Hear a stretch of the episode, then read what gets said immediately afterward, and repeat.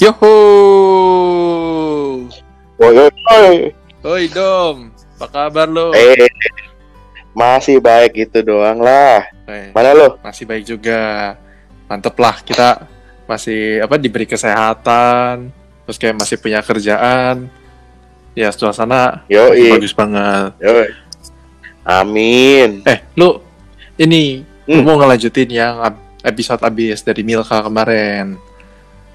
Ya, ya. Kenapa? kemarin kita sempat ngomong itu dengar gak sih? Eh, bukan dengar ya, kita yang ngomong gitu kan. Ingat gak sih Hmm? banyak yang di PHK di Jakarta itu Iya. berapa puluhan ribu Bener atau banget. ratusan ribu gitu kan yang kena PHK. Hmm, hmm, hmm, Terus kita, hmm. kita tuh masih sehat, terutama itu ya sehat, nggak kena corona ini. Benar. Gila, bersyukur banget. Ya dan eh, apa masih ada kerjaan, benar-benar bersyukur kan ya Hmm. kita. Nah, Hmm.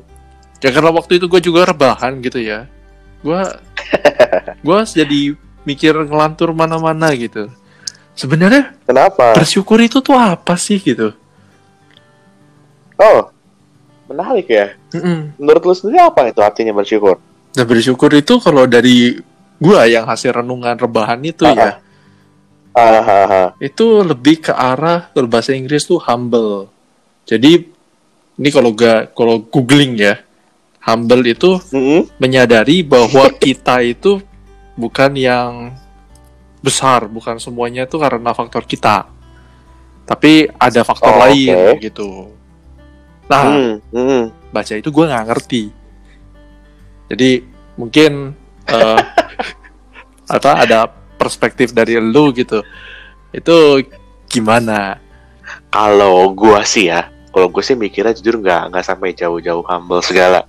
Kalau gue sih jujur mikirnya bersyukur itu cuma dua. Satu, menerima keadaan kita apa adanya.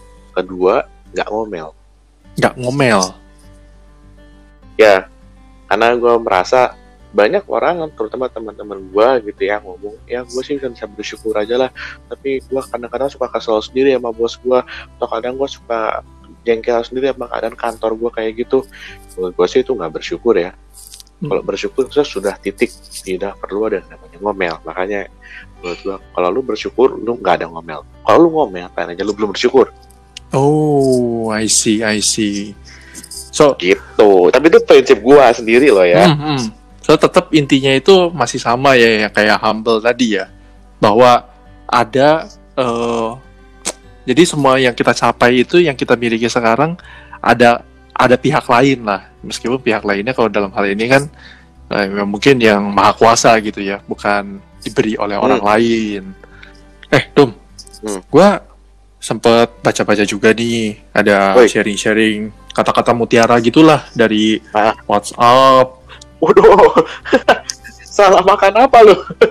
Biasa lu juga Nah, baca komik, sekarang baca dari kata-kata lingkungan sama renungan. dari keluarga lah ada yang baik gitu kan tiap pagi tuh memberi Oh iya, kata-kata bijak dia iya, iya, topik iya. hari ini bagus gitu karena ya bersyukur jadi nggak tahu kenapa Apa? ya jadi kayak pas kebetulan gitu loh kayak abis udah mikir merenung banyak terus eh tiba-tiba dapat Ah, renungan kayak begini ah. nah, nah, Cerita dong, bagi-bagi dong. Emang bagi nah, dia siapa? bilang bersyukur Apa itu lu ada bersyukur empat itu? tahapan kata dia ah.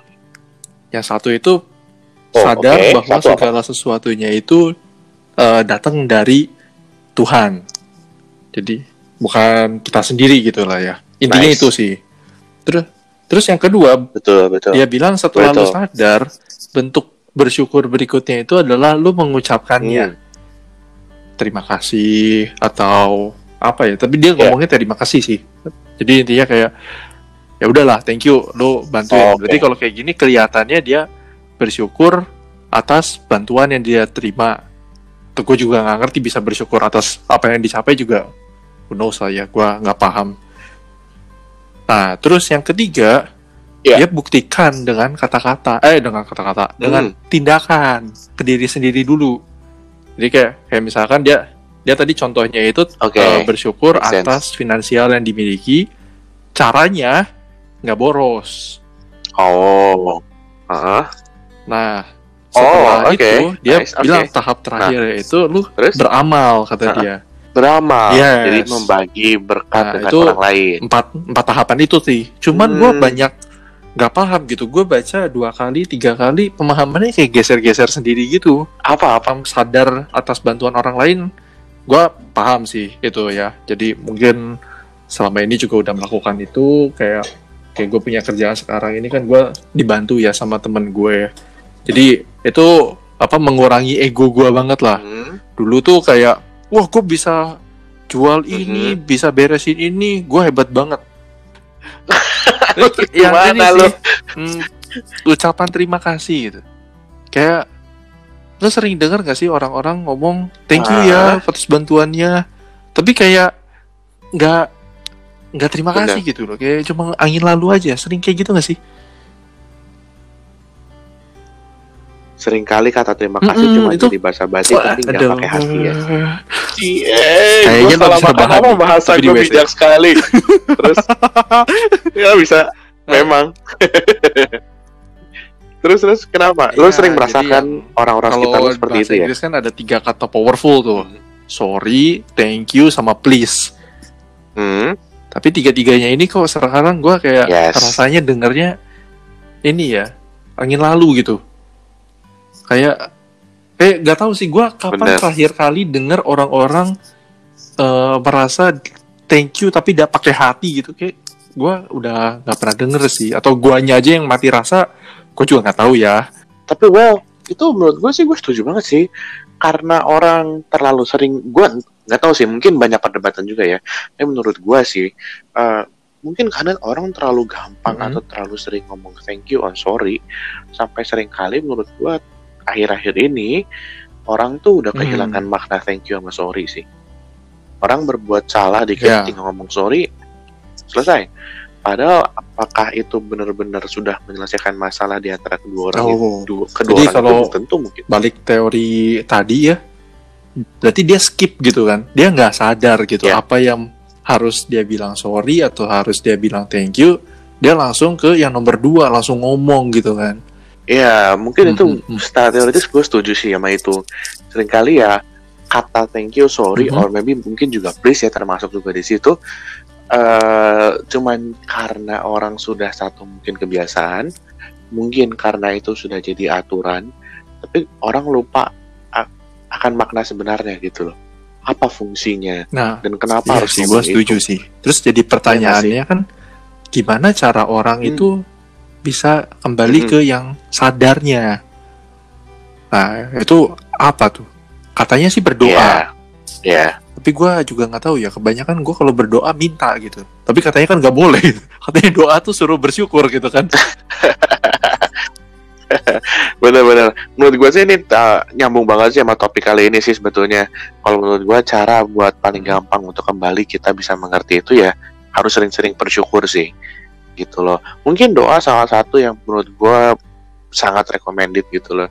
Karena berdoa eh, komunikasi lu sama Tuhan. Mungkin gue lo gue pribadi ya secara manusia ngomong sorry ke, ke orang lain tuh nggak gampang gitu loh ya nggak sih apalagi kalau misalnya orang yang kita mau bilang sorry itu adalah rival kita atau sebetulnya hmm. me- musuh kita tapi well mungkin ada saatnya kita harus ngomong sorry nggak bisa. Kita tahu itu salah. Kita sebetulnya dalam hati ngomong sorry tapi nggak bisa ya. Menurut gua paling pertama lo harus minta maaf dulu sama Tuhan sih. Itu yang menurut gua. Kenapa lo harus minta maaf sama Tuhan? Karena itu adalah wujud bersyukur lo. Karena ya hal paling simpel kalau lu bisa minta maaf dan lu bersyukur sama Tuhan tandanya lu Hmm. bukan manusia yang Tuh. arogan. insight banget nih setelah gue lihat lagi teorinya. Yang berarti ini gue jadi teori ya udah lah nggak apa-apa gitu ya nih jadi pak dosen gitu Iya apa-apa. ya kan teori sambil relate juga kita coba Mm-mm. lihat ke nah pengalaman eh, masing-masing yang lah. balik ke teori tadi kita ada salah gitu ya sama musuh kita gitu Hmm. baik di kantor ataupun di sekolah kita pertama sadar dulu kan bahwa kesalahan itu Yes. nggak mungkin dari satu pihak Ya. pasti kita sendiri juga ada andil dan musuh kita juga ada andil mungkin ada pihak ketiga yang penting udah sadar udah sadar dulu tuh udah bagus Mungkin. terus nah kembali ke teori dia kan bilang harus Ya. mengucapkan terima kasih atau sorry gitu ya kayaknya sih ngomongnya tuh bukan langsung ditujuin ke Hmm. orangnya ya tapi kita ya tadi misalkan nggak kalau kita susah kita dalam hati eh, bilang sorry ya mungkin sambil berdoa tuh gua gua rasa tahap kedua tuh jadi nggak Hmm. harus ngomong ke orangnya gitu Tapi menurut gua itu perjalanan yang belum selesai.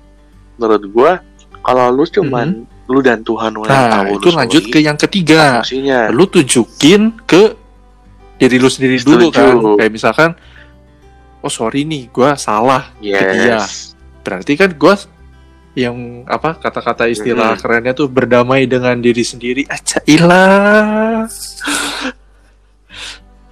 Bisa. Nah, bisa setelah bos dia berdamai dengan diri sendiri itu barulah dia berdamai dengan musuhnya. Dengan misalkan nih dia dia udah jahatin gue. Ya udah gue nggak jahatin dia gue bantu dia ketika dia butuh. Itu kan berarti kayak melakukan tindakan amal gitu ya.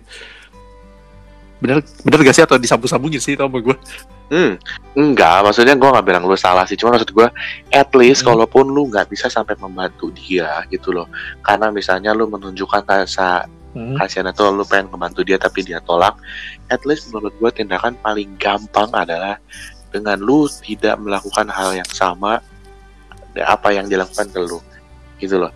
Misalnya lu udah bilang sorry and then lu udah berubah tingkah laku lu tapi dia tetap menolak lu dan Mhm. bahkan misalnya tetap emosi ke lu menurut gua at least cara yang termudah adalah dengan cara lu juga tidak membenci Hmm. dia seperti dia membenci lu menurut gue itu udah bagian Oke, dari rasa kita bersyukur. coba mengingat masa lalu ya, yang episode 1 masalah sosial bullying Udah. nih.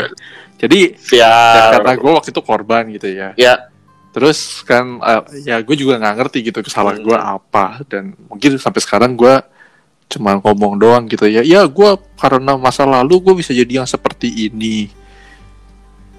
Tapi kan gue nggak tahu ya mereka membenci Hmm. gue tuh karena apa. Terus gue juga nggak membenci orang Ya. karena apa? Gue juga nggak tahu gitu. Nah apakah itu gue berarti bersyukur karena Ya. social bullying atau malah gue ngawur aja gitu ini tuh sebenarnya ngomong apa gitu? menurut gua lu bersyukur kalau Hmm. cuma baru sebatas itu sih belum komplit gitu loh maksudnya lu berarti masih cuma sekedar ber atau kalau yang gue tangkap sih ya lu bertanya-tanya Hmm. dengan apa yang terjadi di masa lalu gitu kan dan udah gitu lu kalau yang gue dengar cerita lu respon lu adalah Mhm. udah lu ignore masa lalu lu and then Hmm, ya kurang lebih live itu your life berarti itu masih tar coba buka teorinya lagi eh masih sadar doang belum berdamai belum ke diri sendiri apalagi ke orang lain gitu ya oke oke. Mungkin gua nggak buru-buru ngomong lu belum berdamai? Enggak sih cuman mungkin yang bisa jawab cuma diri lu sendiri atau mungkin teman-teman yang denger juga yang bisa jawab ya kalian sendiri sih. Eh, menurut gue hal yang paling simpel adalah masih ada nggak rantai kebencian gitu di hati lu? Atau masih ada nggak rasa penyesalan di hati lu? Karena baik lagi kalau ke prinsip hidup gua orang bersyukur itu satu menerima keadaannya yang kedua adalah tidak mengomel bisa mengomel tentang diri sendiri bisa juga Hmm. mengubah tentang orang lain. Ketika dia masih membahas hal itu sebagai suatu kenyataan pahit, menurut gua itulah Oke, artinya tapi kalau dia belum berdamai. udah bilang wah bener nih kalau coba gue nggak ngalamin masa-masa itu nggak tahu nih gue jadi apa gitu sekarang nah, itu udah tahap setelah berdamai berarti Iya, kalau itu gue setuju. Dan kalau orang sudah bicara seperti itu, seharusnya sih udah nggak ada lagi kebencian di hatinya. Dan menurut gue artinya dia udah bersyukur dengan apa pun itu, oke dengan apa oke yang udah dia nah hadapin gitu. sekarang gue mau bahas ke tempat zaman-zaman kuliah sama zaman-zaman kerja lah pernah nggak sih ngalamin Hmm, iri kenapa? nilai gitu ih gue 78 79 A B atau B gitu dia 79 juga A Ya, gitu. ah. pernah nggak sih lu ngalamin kayak gitu gua gua sih Ah, ah. pernah gitu ya sama-sama 79 dia A gua B gitu kan kesel gitu bawaannya Heeh. Gak tau ya, kalau gua pribadi mungkin mengalami masa-masa itu lebih waktu zaman gue SMP, SMA gitu loh. Di mana gua Hmm. masih benar-benar ngejar nilai akademik. Mungkin, mungkin karena gua juga kuliah di jurusan yang Mm-mm. istilahnya mungkin tidak eksak ya. Jadinya gue sudah mulai terlatih atau terbiasa untuk bersikap sedikit lebih cuek sih terhadap yang nilai atau pencapaian orang karena mau kalau di jurusan gue pribadi sebetulnya mau lu berusaha apa pun lu nggak akan mungkin bisa mengcopy Hmm. karya dia sama persis sehingga ujung-ujungnya lu memang nggak akan pernah mungkin bisa mendapatkan nilai yang sama Jadi kalau kayak gitu, dia. Ya benar ya faktor luarnya banyak banget ya untuk masalah nilai terutama. pasti pasti Wah, faktor luar menurut gue sih banyak banget Mm-mm. kalau lu bicara masalah konteks diri Terus hati ya, kalau kalau kerjaan banyak banget kan ada tuh, wih kerjaan dia santai banget Ya. gitu. Sama aja kan kayak kayak nilai yang tadi gitu. Tapi itu Ya. itu di pikiran kita itu sama juga eh, eh, eh, eh. dengan tidak bersyukur atau beda gitu kalau menurut lu dong. Eh, nah ini sebetulnya rada sedikit tricky ya. Mungkin habis ini lu bisa jawab juga mungkin pertanyaan lu sendiri. Tapi kalau gue pribadi ya, kalau misalnya di kerjaan sebetulnya nggak ada salahnya menjadi ambisius. Menurut gue pribadi, nggak ada salahnya lu punya target, nggak ada salahnya lu punya impian. Justru menurut gue ketika orang bekerja tanpa impian, tanpa target, hanya hidup mengalir, nggak tahu juga nanti besok mau jadi apa. Menurut gue hidupnya belum sempurna, men apalagi ya karena eh, orang yang belum punya target menurut gue sih tidak ada keinginan Hmm. untuk maju. gitu. Loh makanya menurut gue punya target itu adalah satu hal yang penting dan wajib punya sih.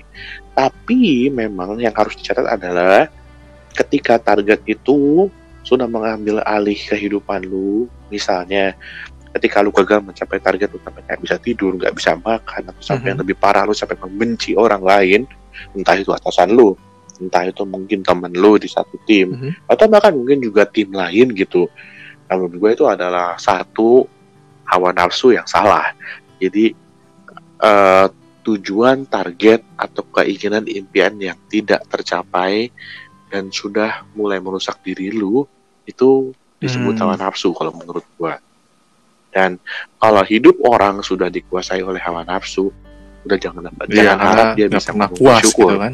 Berarti nggak pernah syukur. Benar. tidak akan pernah puas Nah, cuma bedanya apa gitu? Benar. Punya target sama eh nggak bersyukur. Karena beda tipis nggak sih? Kalau kayak gitu tuh. beda tipis tapi menurut gue sih selalu menganggap filosofi adalah segala sesuatu yang berlebihan adalah buruk contoh api kecil itu bagus bisa buat nyalain kompor bisa buat menghangatkan. Tapi Hmm, api yang besar hmm, menjadi hmm. sebuah kebakaran. Air yang kecil bagus misalnya bisa buat lu mandi bisa buat lu minum atau bisa lu pakai untuk pembangkit listrik. Tapi Hmm, air yang hmm, besar akhirnya jadilah tsunami. Segala sesuatu yang Hmm. berlebihan itu tidak baik gitu loh. Misalnya lu punya percaya diri yang baik tapi ketika itu sudah berlebihan itu Nah, menjadi itu- namanya sombong. Menarik tuh. Gua jadi ingat pepatah, ya pepatah ya bahasa ya, pepatah bahasa pepatah zaman dulu. Ini ngomong apa gitu? Eh, pepatah kata pepatah Eh, ini gantungkanlah mimpimu setinggi langit. Itu kayaknya gue dengarnya waktu TK Hmm. sih. Terus ya zaman-zaman baca komik gitu ya. Hmm, Gue lupa komik apa dia bilang. Apa yang gantungin impian tinggi-tinggi?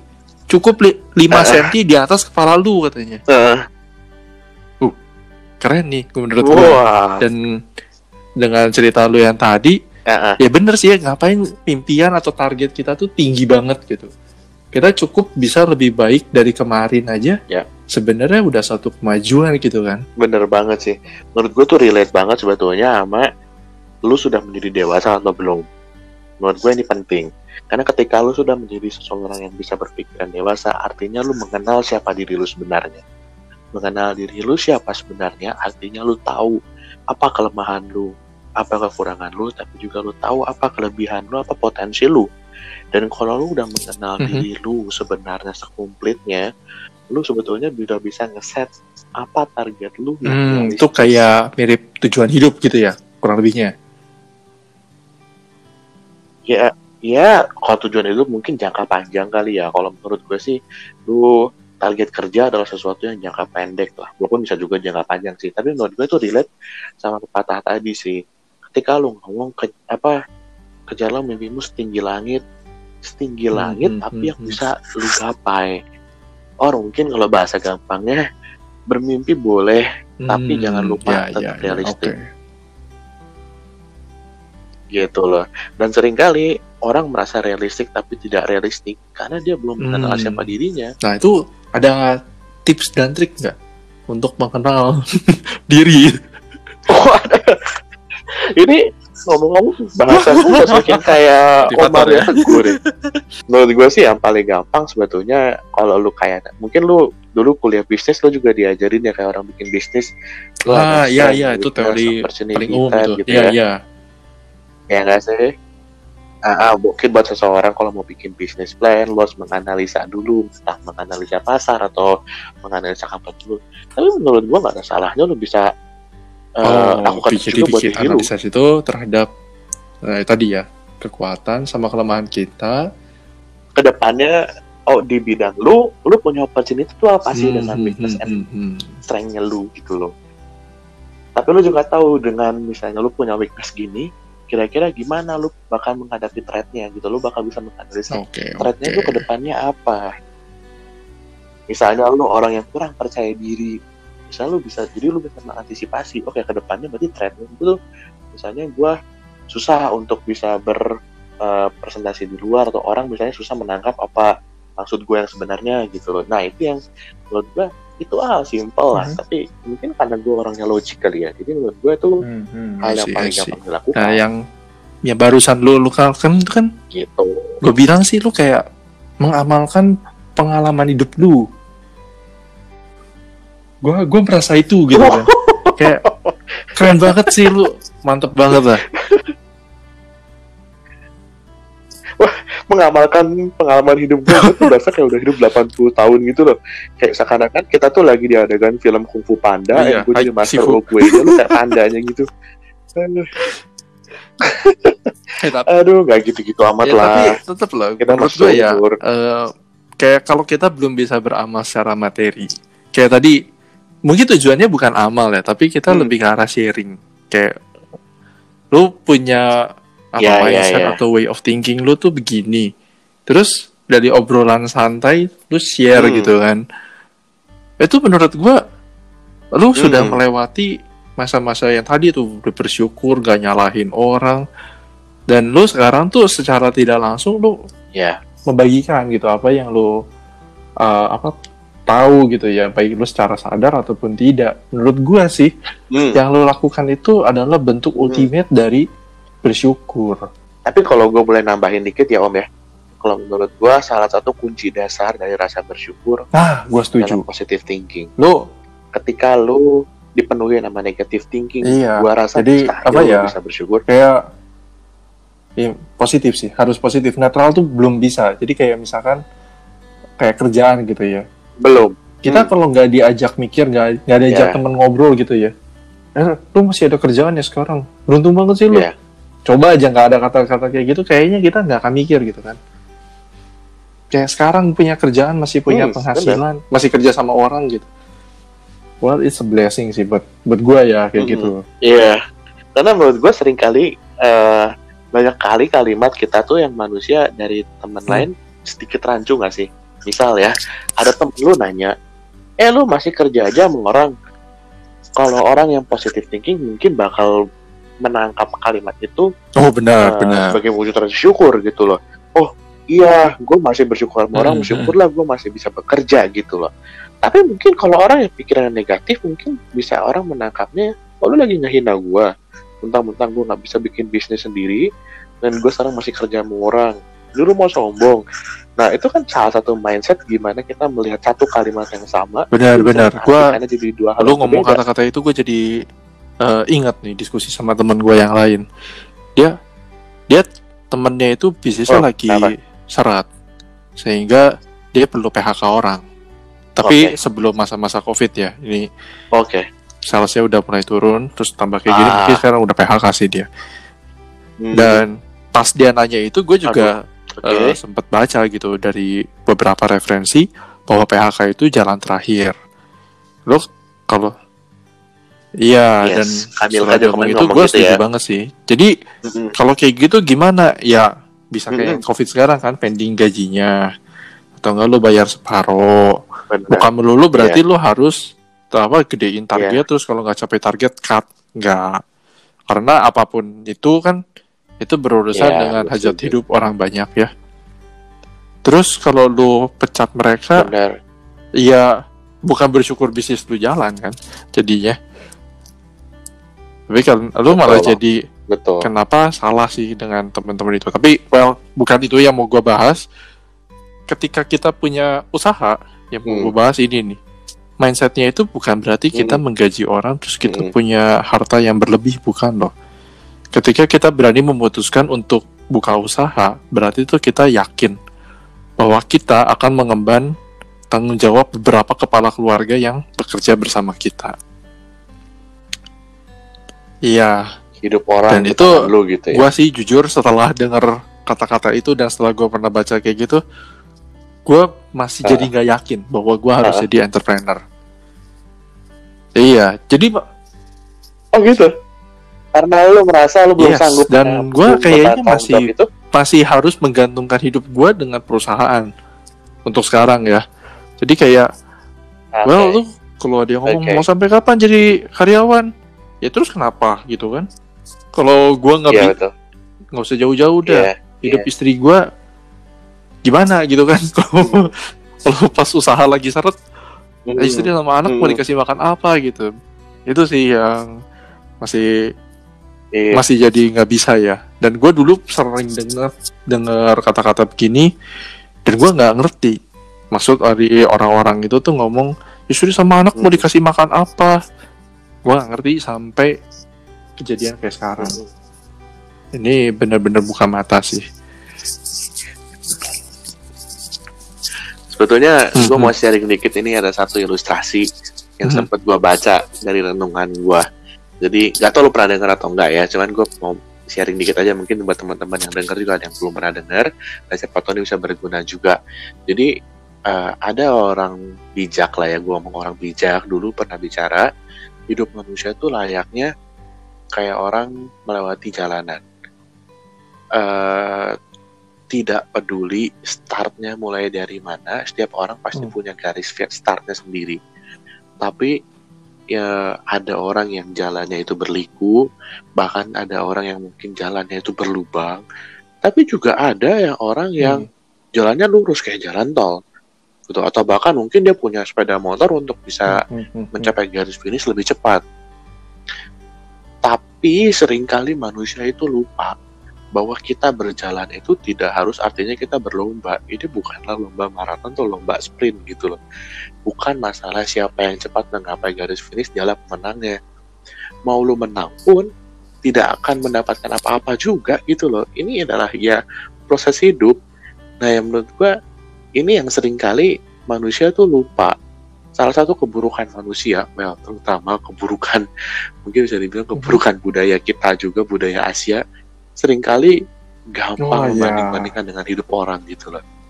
Ketika hidup orang mungkin ada temen yang sepantar kita, seumur kita, atau bahkan, well, lu kenal banget dia dari kecil, tapi sekarang dia sudah mencapai misalnya omset 1M, sedangkan lu masih terus kerja di perusahaan dengan Hmm, hmm, gaji lu segitu gitu loh dibilang gaji lu besar sampai lu beli rumah dua juga belum walaupun kita juga bersyukur mungkin gaji kita yang nggak sampai bikin kita berkekurangan tapi membandingkan hal itu sebetulnya hal yang Benar, gue sih nggak relevan ya ya pelan-pelan aja ya jalanin aja Hmm. hidup kita Iya.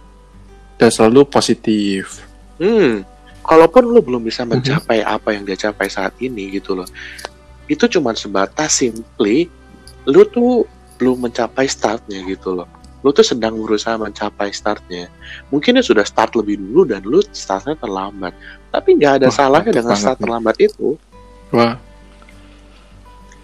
Tapi sering kali orang-orang yang bermental lemah melihat hal itu bukannya terus berjalan padahal sebetulnya kalau dia terus berjalan bisa mencapai eh, garis yang sama sama temannya ini. Tapi karena dia sudah keburu capek dengan mental lemah ya itu dia berhenti akhirnya malah jadi jalan. Gagalnya dia terus dia malah nyalahin orang lain akhirnya jadi negatif ya ujung-ujungnya biasanya. Betul. Malah semakin ketinggalan dan gak ada gunanya. Akhirnya tadi gue bilang Hmm. stop ngomel. Oke Dom, jadi tadi kan kita udah banyak ya omongannya dari teorinya, terus orang-orang nanggepin rasa syukur itu kayak apa, terus mesti ber apa berdamai dengan diri sendiri, sama juga berbagi ilmu kan. Nah, jadi gue mau simpulin nih pada Oke. apa topik kali ini gitu ya, berarti Mm-mm. Oke, yang pertama eh, bersyukur itu sadar bahwa kita itu di dunia ini nggak sendiri. Semua yang kita dapat ini ada bantuan dari orang lain. Hmm. Terus yang kedua Oke. juga kita nggak boleh mengeluh ya. Jadi Hmm. kita udah menerima keadaan dan tidak pernah menyalahkan orang lain, tidak mengeluh. Ya itu udah bagus banget. ya Terus kalau kita belum bisa ngomong secara gamblang gitu ya, thank you atau sorry kepada seseorang, ya mending kita buktikan aja dengan perbuatan ter- yang terutama ke dalam diri kita. Kalau kita udah cukup, mau lanjut Yes. lagi, ya kita Yes. bagi kepada orang lain. Itu kita sebutnya Betul. beramal. Dan beramal itu, itu juga kita nggak harus materi, tapi bisa dengan ilmu. Tapi jangan lupa, setuju kalau nggak ada yang minta, ya udah jangan so sosokan gitu kan. Karena Hmm. ya udah kita bagikan ilmu kepada orang yang memang minta. Kalau misalkan eh, nggak ada yang minta tapi kita punya hasrat untuk membagikan, ya mulailah masuk ke medsos. Jadi bikin-bikin channel yang bermanfaat, yang bisa buat motivasi lah, terus bisa apa influencer gitu. Kayak channel-channel ya yang itu salah satu bermanfaat gitu caranya Mm-mm. Tapi kalau salah lebih satu bentuknya Ya, yang paling bagus itu memang kalau ada orang yang nanya gitu kan. Jadi kayak kita itu, ya mungkin kalau udah terkenal atau mungkin ke teman sendiri, dia nanya, eh ada saran atau enggak, terus kita bagi. Menurut gue sih saat ini, bukan saat ini sih ya, itu bentuk yang ultimate sih, ketimbang gue bagikan itu di medsos. Karena Hmm. gue tipe orang yang masih apa menjunjung tinggi nilai sosial ya. Jadi kalau Iya ya. kalau ngomong sendiri langsung audiensnya nggak ada tuh kayak kayak kurang gitu. sih. Awkward. Heeh. itu itu gua sih Iya. per- personal ya. Oke. Jadi dari hal-hal itu kita kayaknya udah juga ya kali ya. Durasi udah panjang juga kan ini. Ih, nggak kerasa banget loh. Tahu udah menit Iya segini aja ya. Mm-mm, Gile. sering. Sering banget kita ngobrol hahi ngalantur sana sini Bablas. tiba-tiba udah iyo i Yaudah deh Ya udah. Oke. Karena kita kita rekaman selalu malam dan hari semakin larut jadi saya harus istirahat guys Siap. oke Ya wes. Dom pamit.